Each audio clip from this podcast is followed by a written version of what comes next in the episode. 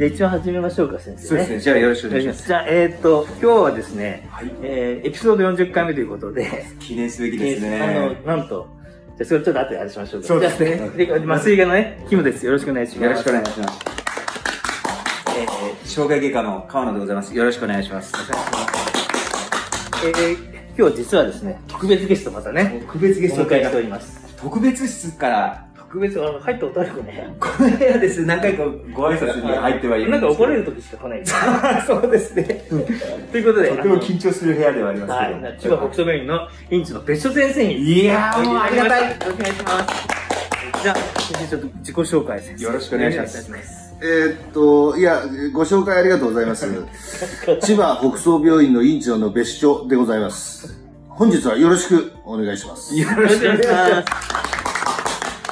というこラスボスですからね、もう、北総病院の。いや、ありがたいですね。ありがたいです。えじゃあ、まあ早速、まあ今日何からね、話すかっていうこともあるんですけど、ーえ。とりあえず北総病院のそのいいところというか、ーそうですね、売りを、やっぱり、院長先生自院長ら。のこのおす、はい。一番おすすところっていうとな、いや、北総病院は、えーっと、まあ、えーこの北総の大地に、まあ、この北総の大地そもそも選ばれたのが、あの、非常にその地盤が良くて、災害に強いというところで、あの、うちの以前の、あの、大学の、あの、学校法人日本医科大学がこの場所を選定して、まあ、あの、当時、まあ、今もそうかもしれないけど、比較的安い土地に広い面積をあれすることができたということで、まあ、あの、一番上に、上の7階に登って周りを見ると、例えばアメリカのその大学とか病院なんかでも、もう緑に囲まれて病院だけストンとあるようなとこって結構あって、まあそういうなんていうのかな、ちょっと日本離れしてるような、そういう雰囲気のある非常に自然に恵まれた病院です。で、まあ30年になるんですけど、まあ病院も出来たての頃は もちろんそのピカピカで、日本医大って付属病院が4つあるんですね、北総含めて。で、そのうちの、えーっと、北総病院が一番まあ新しいというか、そのできた、できた当時は新しくて、しばらくずっと日本医大の中で一番広くて綺麗で、えー動線も非常に優れてる病院だということで、えーまあ研修の先生方とか、あるいはあ付属病院から派遣になった先生なんかも、あの非常にあこの病院はあれだなっていうか規模も広くて廊下もバカみたいに広いし非常にいいなんか開放的な病院だなっていうことで、まあ、今まで来たんですけどさすがにですねこの数年間で、えっと付属病院も全部新しくなり新装再オープンっていうか新装されたし、まあ、武蔵小杉も、えっと去年の一昨年の9月に、まあ、新規改装オープンしてまあそういう面で言うと、その病院の新しさっていうのか、そういうもの自体は、まあちょっとその、少し売りが落ちてきてるのかもしれないけど、ただあの、本当に病院は綺麗に使って、えもらってるっていうか、あの、職員含めて綺麗に使ってますんで、まあ広々とした雰囲気の中で、あ窓の外見るともう本当緑が広がってて、で、例えば会合がですね、会合っていうのは医師会の会合とかいろんな医療連携の会合なんかで、えー夜に夜っていうか、まあ、9時とか10時ぐらいに病院に戻ってくるとなんとイノブタのファミリーに出会うこともございます、えー僕はもう僕が今まで十何年間に2回だけ見たことあるんですけどまあ非常にのどかでいいところです。でかつあの病院の職員がですねやっぱりその北総病院自体を非常に、なんていうかな、まあ、愛してくれるっていうか、非常にそういう気持ちで、あの、いてくれます、事務、それから看護部、もちろんドクターもそうですし、あの、医療スタッフですね、他の。そういうような人たちの中で、こう、囲まれてやってるんで、まあ、のびのびと仕事してもらってるんじゃないかというふうに思ってます。で、まあ、研修向けっていうことになるとあれですけども、大体あのガチガチの、例えば付属病院、本院だとか、まあどこの大学でもそうでしょうけど、まあそういうところって割とですね、あの人が多すぎちゃったり、あるいは年齢の高い先生方が固まっててですね、なかなか例えば治療の、最前線の順番がなかなか回ってこないとか、そういうこともあったりするんですけど、うちの病院はもう、あの、若い先生から、あの、もう中堅どころがですね、もう先頭に立って、最新医療に邁進してもらってますし、えー千葉県ではですね、えーっと、大学病院では初めて、まあ、千葉県の中でも2つ目ぐらいの病院なんですけど、あの、要するにロボット手術の、あの、ダヴィンチをもう2大体制で、あの、特に最新型の X1 なんかも、i なんかも入れて、非常に積極的に、それもですね、あの、比較的若い先生からどんどんやってもらってます。で、あの、今、麻酔科のキム先生いらっしゃいますけど、麻酔科のキム先生、医療安全管理部長も、あの、兼任されてるんですけど、非常に医療安全については、あの、厳しくっていうか、あの、ちゃんとやってますんで、そういう比較的、その年齢の若い先生でも安心して、あの、我々のプロトコルにのっとって治療していただければ、あるいはそのロボット操作とかですね、いろんな治療ですけど、やっていっていただければ比較的安心しながら力をつけていける、そういうような病院じゃないかと。まあちょっといろいろとなんかまとまりのつかない話になりましたけど、非常にいい病院ですよ。はい、そう思いました。いや、あの、例えばですね、ちょっとあの、いろいろいいことをおっしゃっていただいたんですけど、最初からちょっとね、詰める。せあの国葬大臣できてるってことだね。これちょっと我々がポッドキャスト前にちょっと話題になったんですけども、うんですね。この、これ、近隣第一国葬大臣なんで、いろんな企業がデータセンター持って入ってます、入ってます。でね、今度ね、Google がそうなんですよ。データセンターをデータセンターを。ね、そうなんですね。それでぜひね、そうなんですよ。だから、そういったところとのコラボみたいなもの。あ、それもいいですね。ええええだから、その、例えば、医学の世界でも ICT というか、まあ AI の導入とかですね。で、今、Google のあれでも、なんとか、なんだっけな、PDF じゃねえや。それ、あれですよね。チャット GPT。チャット GPT、チャット GPT みたいな、まあ、肝機能の数字みたいな、あの、GPT っていうと医者だと、え？えと思ったんですけど、じゃあ GOT がどこ行ったんだ 世代が分かっちゃうからね。まあ、あの、そういうことも含めて、まあ、いろいろと、あの、連携できるんじゃないかと。で、あの、積極的にそういうのはやっていきたいな、というふうに思ってます。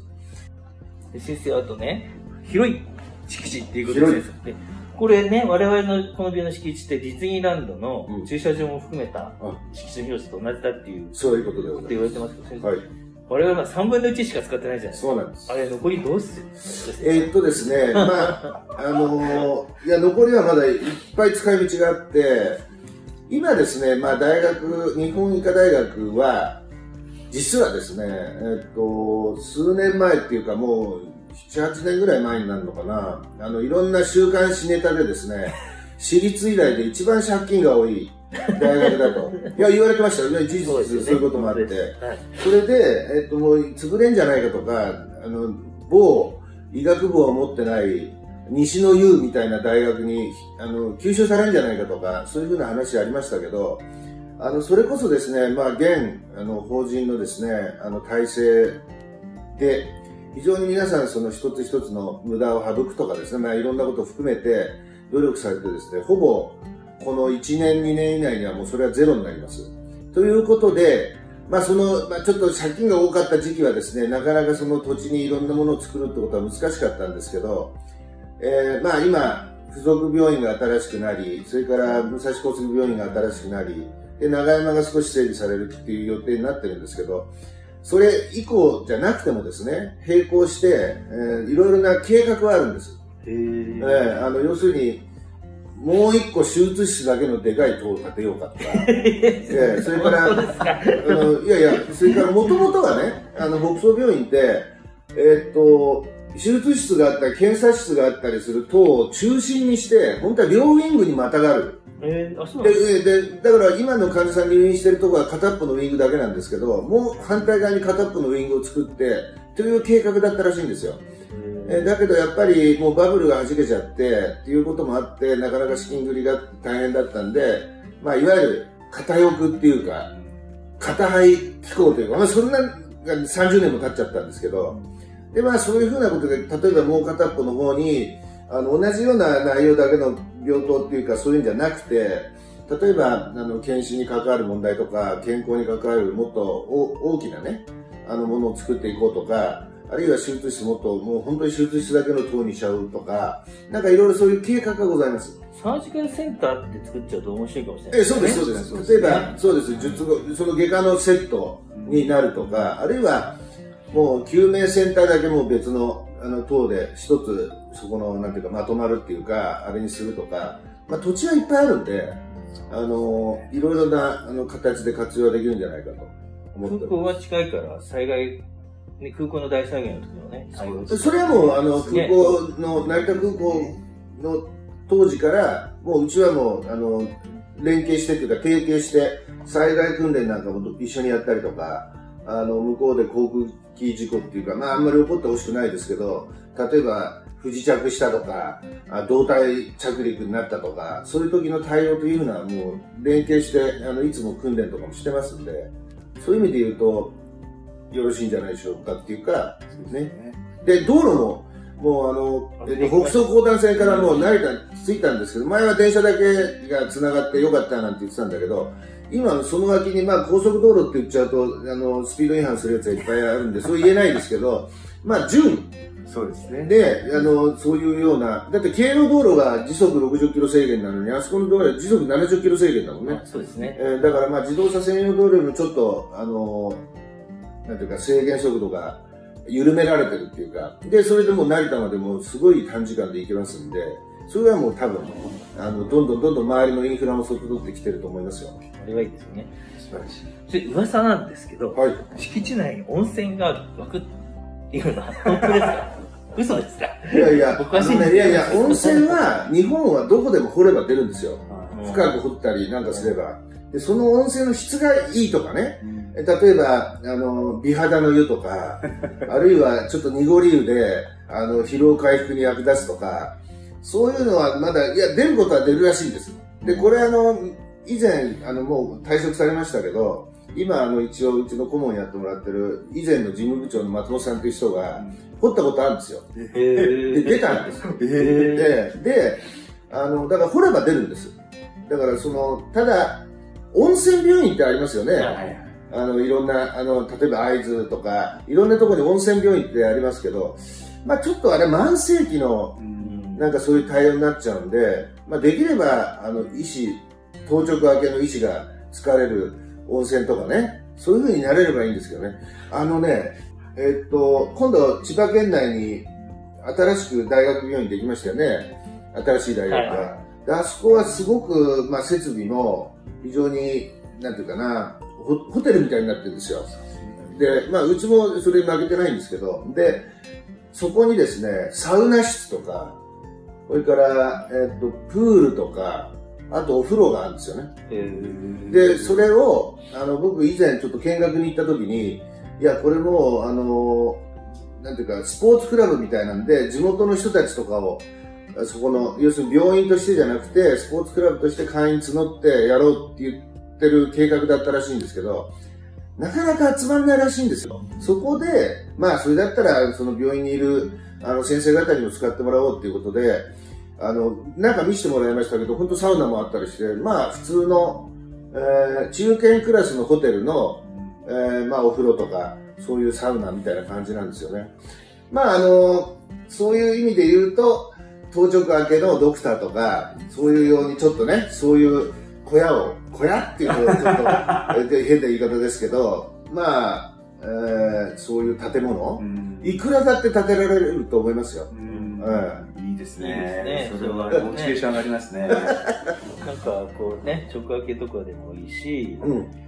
あの、当直じゃないけども、ちょっと帰れないやどうしようっていう時に、いや、もちろんもちろん。いや、それとも別に当直じゃなくても何でも、もし温泉が出てね、で、それやっぱりその温泉のドクターっていうか、あの、保健所とかそういうの調べてもらって、こうた、まあ、単純光線とか、いろいろあるじゃないですかね。あの、いろんな硫黄泉とかなんとか。ちょっと何が出るかちょっと聞いてないんですけど、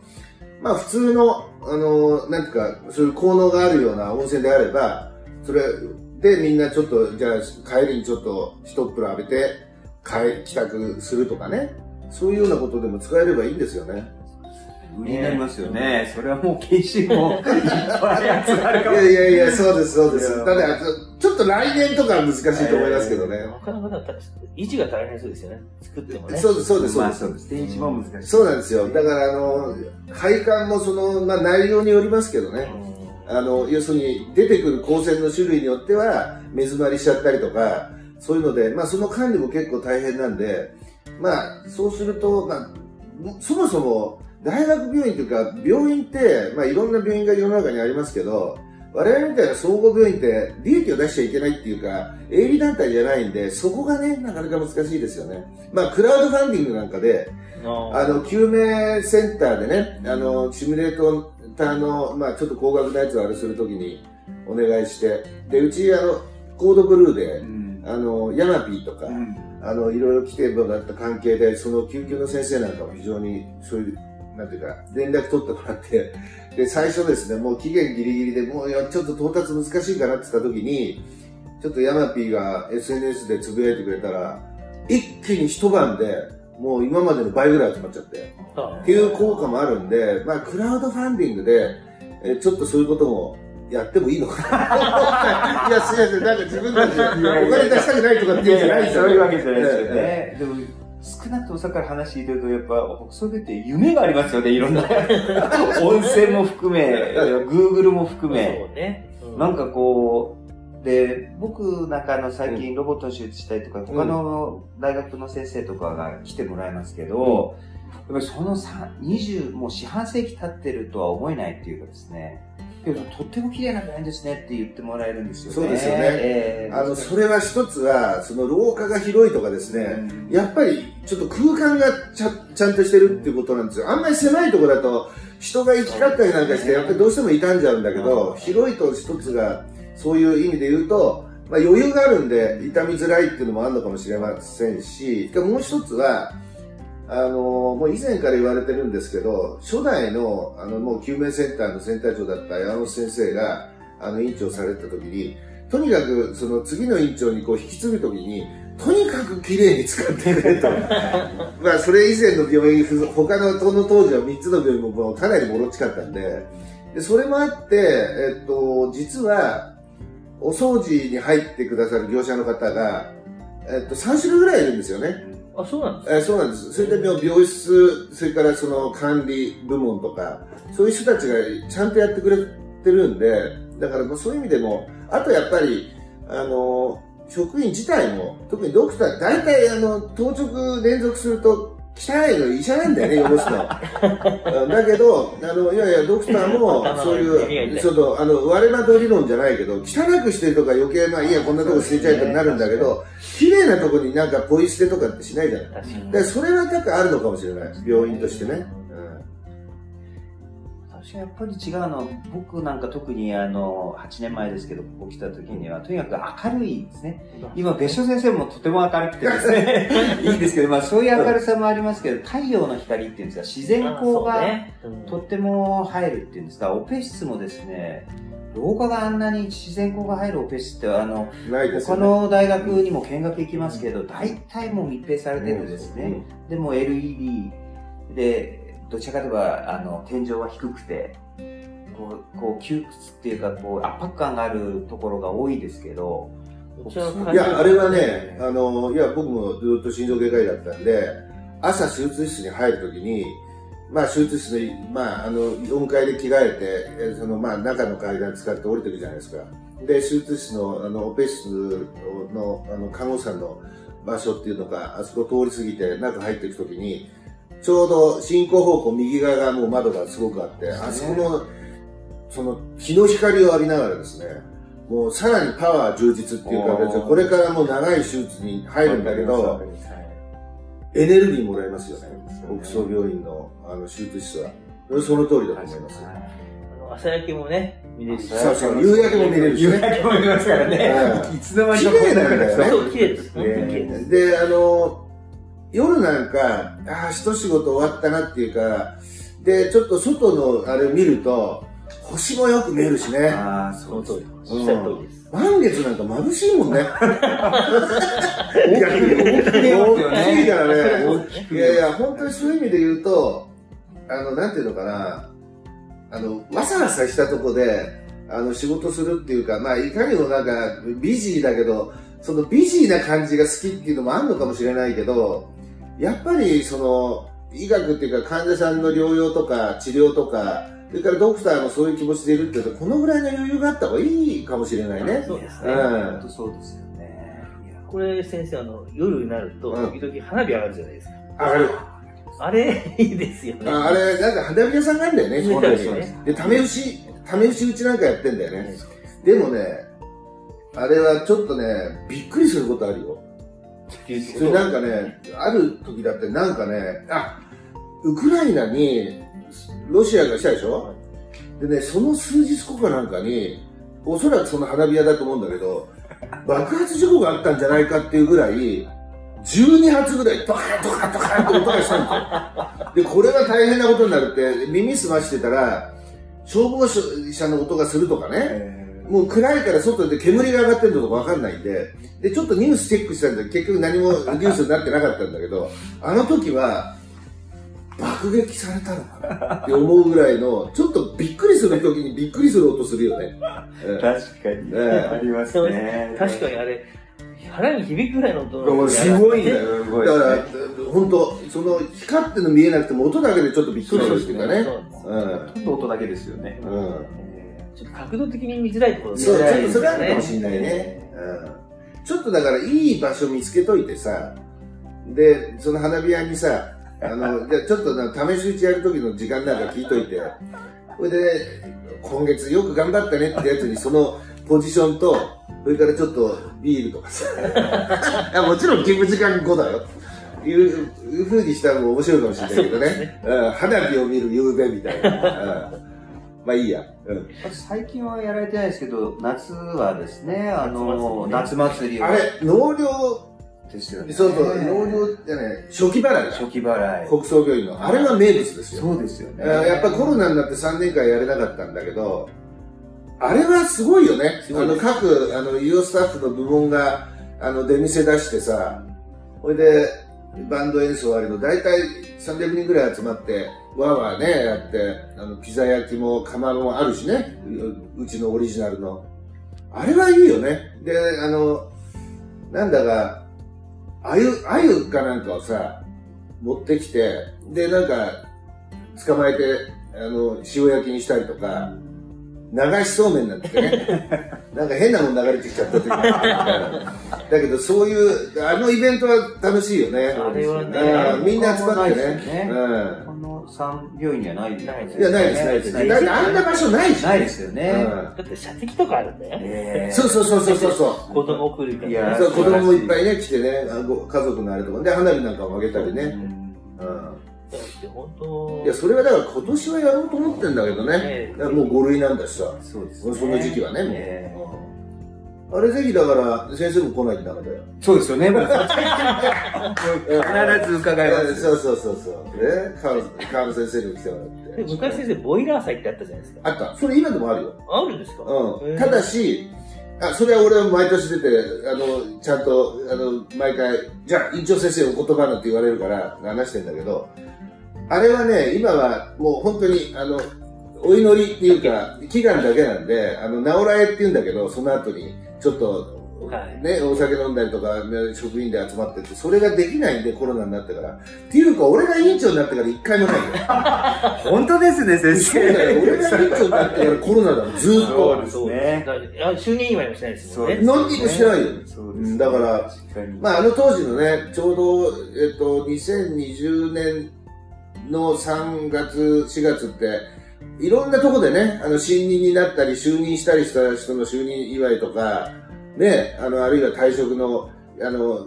謝恩会みたいなのとかも、一切なかったもんね。ね。全部ただ、俺の委員長になる前の、清野委員長は、なんだか勘が鋭いのかね。まあ、コロナが流行る前の10月にやってんだもんね、去年のね。ね。すごい盛大にね。あ、これあの、正常期ですね。正常期素晴らしい。AI だ AI だ、もう AI の正常期。まあ、そんなことはどうでもいいんですけどね。そうですね。コロナといえばね、先生、うん国葬って乗り切ったじゃないですか。乗り切りました。ええおかげね。さまで。すごい、素晴らしいすごいって、なんか、周りに行っても多分わかんないだろうけど、ねえ、よく、いや、本当にだけどね、これは、あの、やっぱり病院のドクター、それからナース、それからまあパラ、パラメディカルっていうか、医療スタッフっていうか、あとジムも含めて、もうみんなで協力してくれたおかげですよ。うちの病院はね、もう何度も言うんだけど、もう高度急性期で災害対応病院なんで、検査とか手術室とか、あるいは集中治療部とかってアクセスが各病棟とかいろんなとこからアクセスすごくいいんですよね。そそのために、例えば何かこの場所であったらここにすぐ連れて行けるとかっていう風な体制になってるんで、例えばあのホスピタルロードっていうか、大きい廊下あるじゃないですか。あれでもあそこに患者さん収容して災害の時は。で、あれパイプも通ってるんで酸素も出せるんですけど、で、そこからすぐ手術室に持ってったりとか、もう本当に動線がすごく、あの、オープンで早いんですよ。あの、複雑じゃないっていうか。で、それが逆にね、感染症の患者さんと、そう、あの、同居できるっていうか、あの、へ、なんていうか、同列っていうかでできるのかっていうのそれは最初すごい悩みましたよ。だって病院によってはね、あの、新館と別館というか休館があって、じゃあ休館の方で、あの、患者さん、あの、コロナを分けましょうって言って、棟が別ならすごくやりやすかったのかもしれないけど、うちの病院はそういう意味で言うと、患者さんのいろんな検査とか、手術室とかってアクセスがすごいいいのが逆に裏目に出るのかなって思いましたけどね。だけどそれがもう本当にみんないろんな、あの、人たちが協力してくれたおかげで、なんとかね、乗り切ることできましたけどね。うちの病院ね、そう機動力がすごいね。あの、病棟、前、出たじゃん、クラスターとか思った時に、ええじゃこの病棟閉鎖しなきゃって言った時、隔離しなきゃって言った時に、そので、話が出た夕方なんですよね。で、大変だなと思ったら、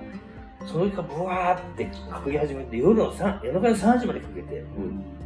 病棟隔離したので、それのレッドゾーンとかグレーゾーンとか作って、あの、ね、あれすごいですよ。いや、あのね、機動力がすごいの。それで、えっと、あと最初、そのコロナが流行った頃に、マスクが不足するとか、いろんな医療資材の不足がありましたよね。それがやっぱりその災害対応の病院だっていうことで、まあ、その近隣っていうか今まで取引してる業者さんなんかもあの優先してねある程度あもう北総病院さんにはもうこういうふうな確保しますっていうんでそれで困ったこと実はないんだよね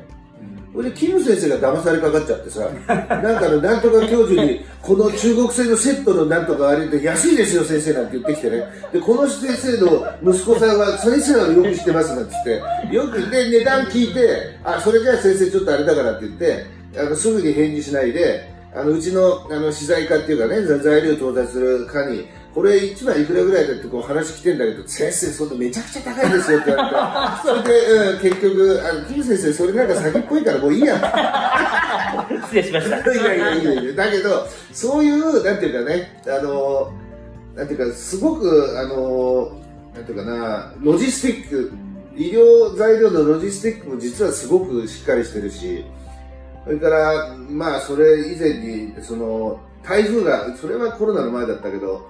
あの、千葉県の当時、あの、森田健作知事が、あの、こんな台風の災害中、家に寄ってたんじゃねえかとかって騒がれたちょっと事例があって、うちの、あの、に、あの、病院の庭の大きな木も一本倒れるぐらいの台風みたいな時があった時に、やっぱり、近隣の病院で停電しちゃって、で、北総の病院から電源車ドーンって行って、それでもう自分たちも結構大変だったんだけど、まあそういうような協力もね、近隣の病院にしたりして、あの、本当にそういう意味では、本当に対応いいと思いますよ。いろんな、ある人だけじゃなくて、全体がそういう文化がありますよね。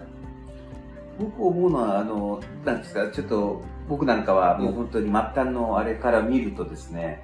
うん、要するにそういうこう、まあ、災害だとか、うん、まあ、今回コロナもこれ災害と言っても過言でもないですよね。でそういった時に僕は、ね、旗振る人がやっぱりしっかりしてる。それで多少こう見切り発車でもなんて言うんでしょうか、やっぱり、あの、旗振る人がですね、しっかりした道筋をこう立ててくれないと、みんないろんなこと言い始めるし、みんないろんなこと考え始めちゃうっていうところが、僕は特にですね、別所先生が院長で、ちょうどまあ、別所先生は気の毒だと思うんですけど、気の毒だよ。気の毒なんですけど、でも、他にですね、いなかっただろうと。他の先生、まあまあ、それはまあ、けど、欧米の言葉っていうか、ええー、ただやっぱり、別所先生がなった時に、もう、これ一致団結しないとダメだろうっていうところの鶴の一声だとか、うん、あとは、まあ、別所先生は、こう、意外と、まあ、こういうこと、まあ、僕は褒め言葉として言うんですけど、やっぱ親分肌なんで、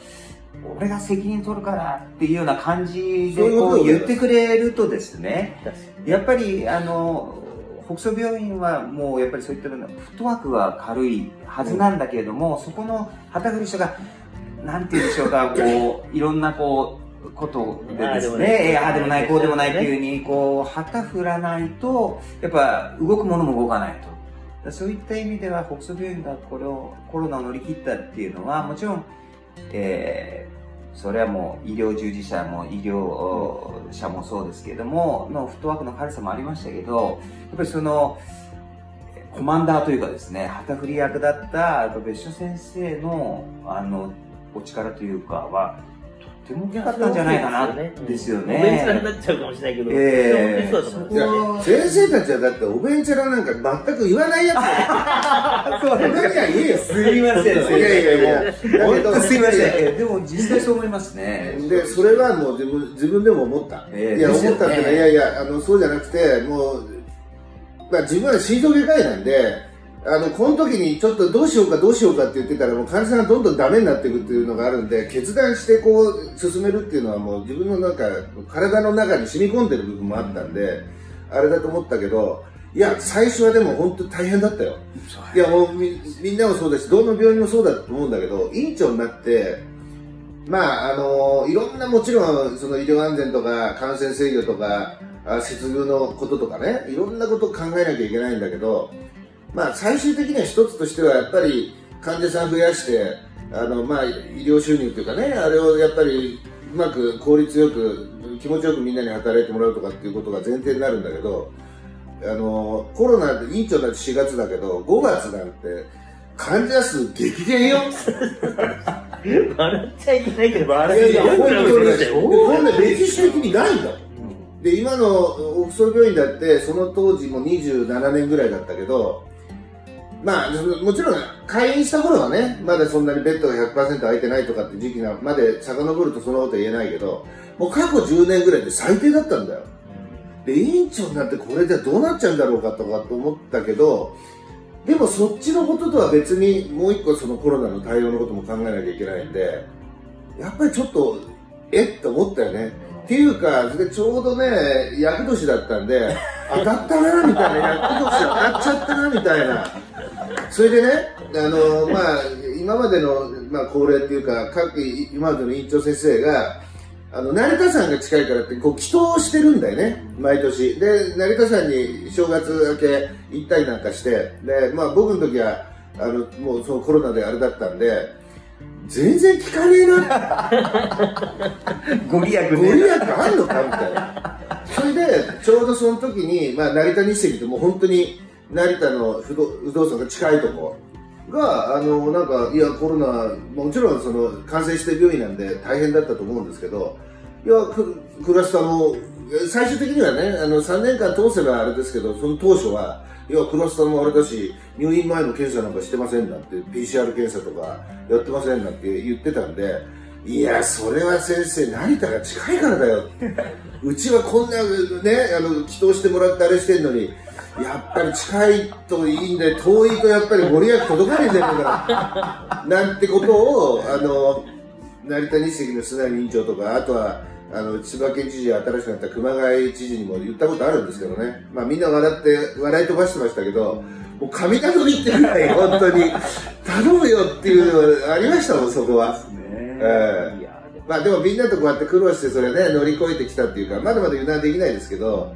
いや、本当に頼もしいですよ。ありがたいです。僕は本当に職員でそういう意味で言うと、いや、みんな本当によくやってくれたなっていう意味で、頭が下がる思いで、いろんなところにこう、言葉書いたら挨拶したりするときは必ず入ってますから。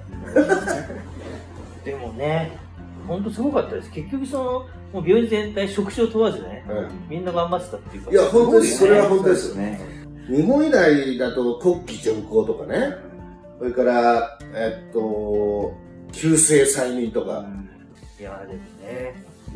いや、すごいですよね。最近またね、病床稼働率ガンガン上がっちゃって。そうですね。それは。びっくりしたいやいやいやいや、だけど、それはまあもちろん、あの、先生方もそうだし、これは看護部の協力がすごく大きいんです。で、それはもう、うん、あの、とにかく効率よくね、あれしていかなきゃいけないっていうのはなぜかっていうと、やっぱりコロナの患者さんで動かせなかった病棟とか、ベッドはあるんだけどそこちょっと使えないっていうのが続いてたでしょ？だから、いやこのまんまでいくと、コロナ終わったらのどうなっちゃうんだっていうのがあったんで、やっぱりその、使えるベッドの回転っていうか、あの、効率よく上げていくっていうか、そういうことをすごく努力してもらってるんで、ただまだそれはね、第2弾、第3弾の、あの、まあ、稼働率もっと上げるプロジェクトみたいなのが、実はまだあるんで。ほら。あらそういう意味では、ご期待いただきたいと思います。そうですね。あのね、前ね、ちょっとあの、コロナの話したみんなでね。で、あれ先生の話したの？誰の話したの？まあ、院長、院長の話したの。院長、院長一般のね。はい。でね、こうこれ大変だってうまくいったねって。じゃあ別所さんが、あれ、乱世の院長だね。ああ、そうそうそう乱世、じゃあ前の瀬尾先生はうん、平時の院長。そうですね。ちょうどうまく合ってたね、みたいな。いやいや逆だったら大変だ逆ったね。だったら大変だった。そうどういうことだよ。イメージなんか全然いいよ、そっちの方が俺も。本当僕が本当にそれを思いますよだから北総の別所先生と丸子の谷有先生とね、やっぱりそのいや本当気の毒だなっていや最初はですねこれ本当渦中の栗っていういや、もうまさしくそうですよ。そうですよね、うんなんでだって何が起こるかわかんないし、え確かに。それでだって、一時っていうか、もう今はね、だいぶ、あの、もう、こう、過ごすとあれだけど、風評被害もあったでしょ？うん。だから例えば病院に勤めてる看護師さんの子そうお子さんがね、保育園預けるって言うと、そんなのやめてくれとかさ、でそういう時代だったっていうか、その時期もあったんで、明らかにまあどういう病気だったかっていうのもちょっとね、あの恐ろしいとか、なんとかっていうのがすごく触れが多かったんで、例えばヨーロッパなんかだともう本当に大変なことになってたりとか、あったじゃない？だからそういう中で、やっぱりみんなどういうふうにしていくのかっていうのはね、本当に、だからその時にもう自分で思いましたよ。あ、有事の別所だなと。そうですね自分で、でそれでは励ましてました。まあ、そういう乱世っていうか、乱世のですねうんそうそうそうそう。望むところだと。うんああいやいやいや、それは、あのえ、ただ強がってただけで。いや、だって最初のなんかね、5月のなんかいろんな病院のね、あの指標とか、毎あの毎月毎月取ってるデータ見て、もうね、数日間眠れなかったよ。あもう、いや、どうするったって、どうするったって、で、そんな、院長職の経験に裏打ちされたなんとかで、あ、この方法なんだって。心臓外科医だったらさ、こういう場面でこうするとかっても経験ですごくあるんで、いつかのノウハウとかたくさんあるんだけど、院長のノウハウなんかないじゃん。なんかばっかりなんだよ。どうすりゃいいんだみたいな。で、まあ、どうにもなんなかったけど、まあ、たまたまね、今先生が話してくれたように、武蔵小杉の谷谷先生、僕の同級生で、まあ、お互いに最初院長だっていうことで、まあ、あの、そういう人が同じ立場にこう立ってやってくれてるっていうのは、すごくまあ、励みになりましたよ。それは。本当に周りがみんなベテランの先生ばっかりで、自分だけが最初のあれだったら、やっぱりちょっとどどうなってたかなと思いますけどね。うんやはりそこはですねやっぱりよくうまくこうできてんだなっていうかですねやっぱり歴史というかやっぱり日本医大っていうのはこうなんかそうだよね、最近の人の流れっていうか、あれ見てるとね。そうですねやっぱりどうなるべきってなって、うん。やっぱりそれをこう見てる人がやっぱり見ててでやっぱりそういう風な形に持ってってっていうことがまあまあ、必然であったというかですね、運命であったというふうに考えると、こう、すごい非常に感慨深いですね。で我々としても本当にありがたいというかですね、これで一歩、本当にもう先生の場合タイトロップっていうか、一歩間違えればっていうようなの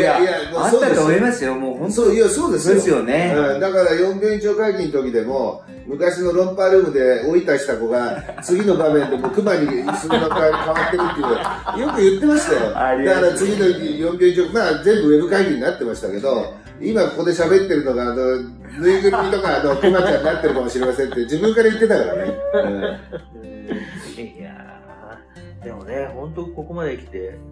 なんかね、感慨深いっていうか、うんそうですね。すごいよね。それでだからまたね、みんなで、あの、いや、これはもう、あれだけど、えそこ乗り越えた人たちでね、なんか、いや、もうなんとかお疲れ様っていう、返すらできなかったからね。まあちょっとだけど、来年度になったら考えます。期待してまありがたいですねええこれだってもうみんな頑張ってくれたんで。えうん。す。ね、あとちょっと話ずらしちゃいましたええええロボットね。ロボット今2台目入ってるんですよ、はいはいはい画面にあれもね、このコロナの時期に、うん年間200プラス200例ですよね。すごいよね。あれね、に二代二代目買うって話にした時に、ダヴィンチの業者のインテュイティブの人にね、これ二代目考えてるんですけど、どうですかね先生ね、年間100例、100例やんなきゃ無理ですよ、みたいな。うんうんで、え？みたいなじゃん。お前ん、そうか、みたいな。でもうん、蓋を開けたら年間200例。そうですよすね。ごいですよすごいね。ね。それからもう、だって、年次ごとに増えてるでしょ。うんそれを倍増なんだよね。うんあの、5割増しとかなんとかじゃなくて、で、倍増だから、なんていうか、もうその実績と、それから多分ね、先生たちのやる気、あの、もう、あの、自分自身もそうだけど、みんなのその、こう、なんていうか、やる気っていうか、モチベーションの高さ？で、それで、あの、今の理事長すごく人見る目あるからね。だからそういう意味で言うと、あ、みんなこういうふうな気持ちになって実際にこうなんだっていうんで、あの、ないね、ないっていうかもう予定されてなかった予算だと普通は大体じゃあ来年度だなるんだけど、もうね、き昨日途中であれしてねゴーサイン出してくれたし、それはすごくありがたいと思ってます。えやっぱね、ぱあの、あれが、なんていうんですか、補装病院の、なんていうのねそうですね、モチベーションがありますし、活気も、ねええだから、あの、あれでしょ？えっと、2000、始めたの2020年の2月だっけ？そんなもんですかね。2000いや、うんあ違う違う、2020年2月じゃない、俺まだ委員長じゃないの、それじゃ。2021年の2月ですよ。ですね。はい。で、えーっと、まあちょっと1年間やってみてって形になってるけど、で、100例が、えーっと、その2月に入れて、10月ぐらいだったのかな？その年の。それでもうだって300だもんね。そうですね。で、だからもうこ今年中、500いくね。プラチナって言ってましたけど、プラチナ理論的にはいきますよね。いやいやいや、だって今までの流れでいけばそうでしょ。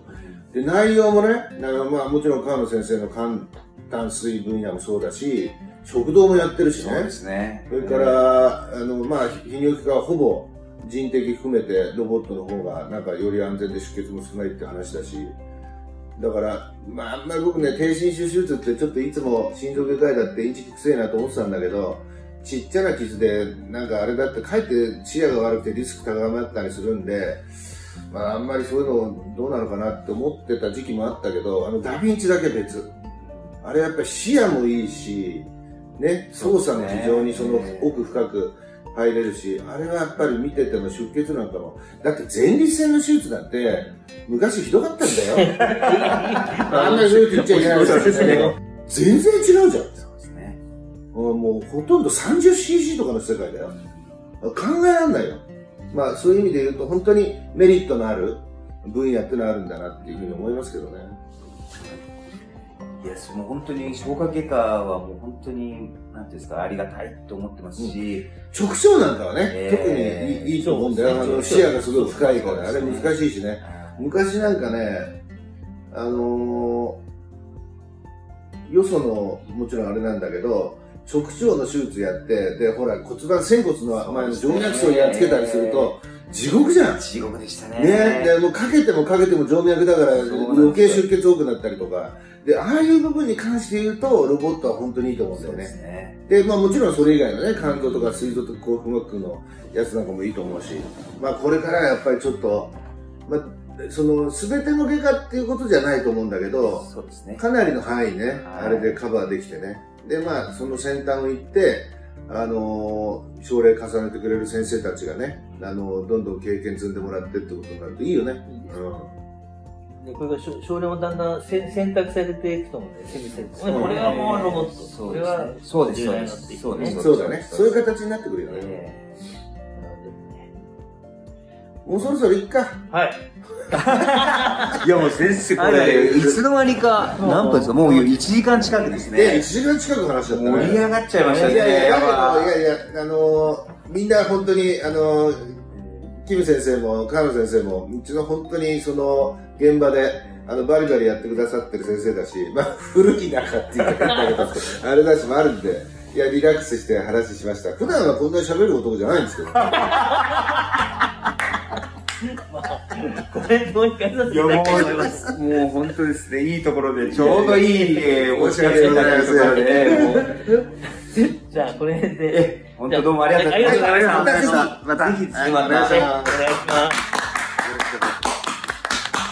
ありがとうございました。すごいな。いや、これた、よか楽しかったですね。ありがとうございます。ぜひお願いします。